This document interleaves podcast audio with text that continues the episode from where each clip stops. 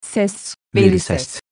Yalan haber ya da asparagas, hiçbir gerçekliği olmayan uydurma haber. Terim, 14 Nisan 1963 tarihli Hürriyet'te yayımlanan Amerikalı kız, Türk sevgilisiyle bir gece konduda yaşıyor, başlıklı haber sonrası Türk basın literatürüne girmiştir. Muhabir Yener Turul imzalı haberde bir Türk gencinin eğitim için bulunduğu Amerika Birleşik Devletleri'nde sanayici bir babanın kızına aşık olması ve Türkiye'ye yerleşmeleri anlatılmaktadır. Yaptıkları bu haber için gazeteden ikramiye alan muhabirlerin haberinin yalan olduğu ertesi gün bir başka gazetede gündeme getirilmiş ve bu olay oldukça ses getirmiştir. Haber ile yayımlanan foto muhabiri Yurdayer Acar'ın çektiği fotoğrafta bir erkek ile kadının arka planındaki kulübe kapısında yazan asparagas sözcüğü haberin yalan olmasının ardından popülerleşerek, Türk basınında yalan haberler için kullanıla gelen bir terim olmuştur. Oxford Üniversitesi Reuters Enstitüsü'nün 2018 yılında yayınladığı dijital haberler raporuna göre,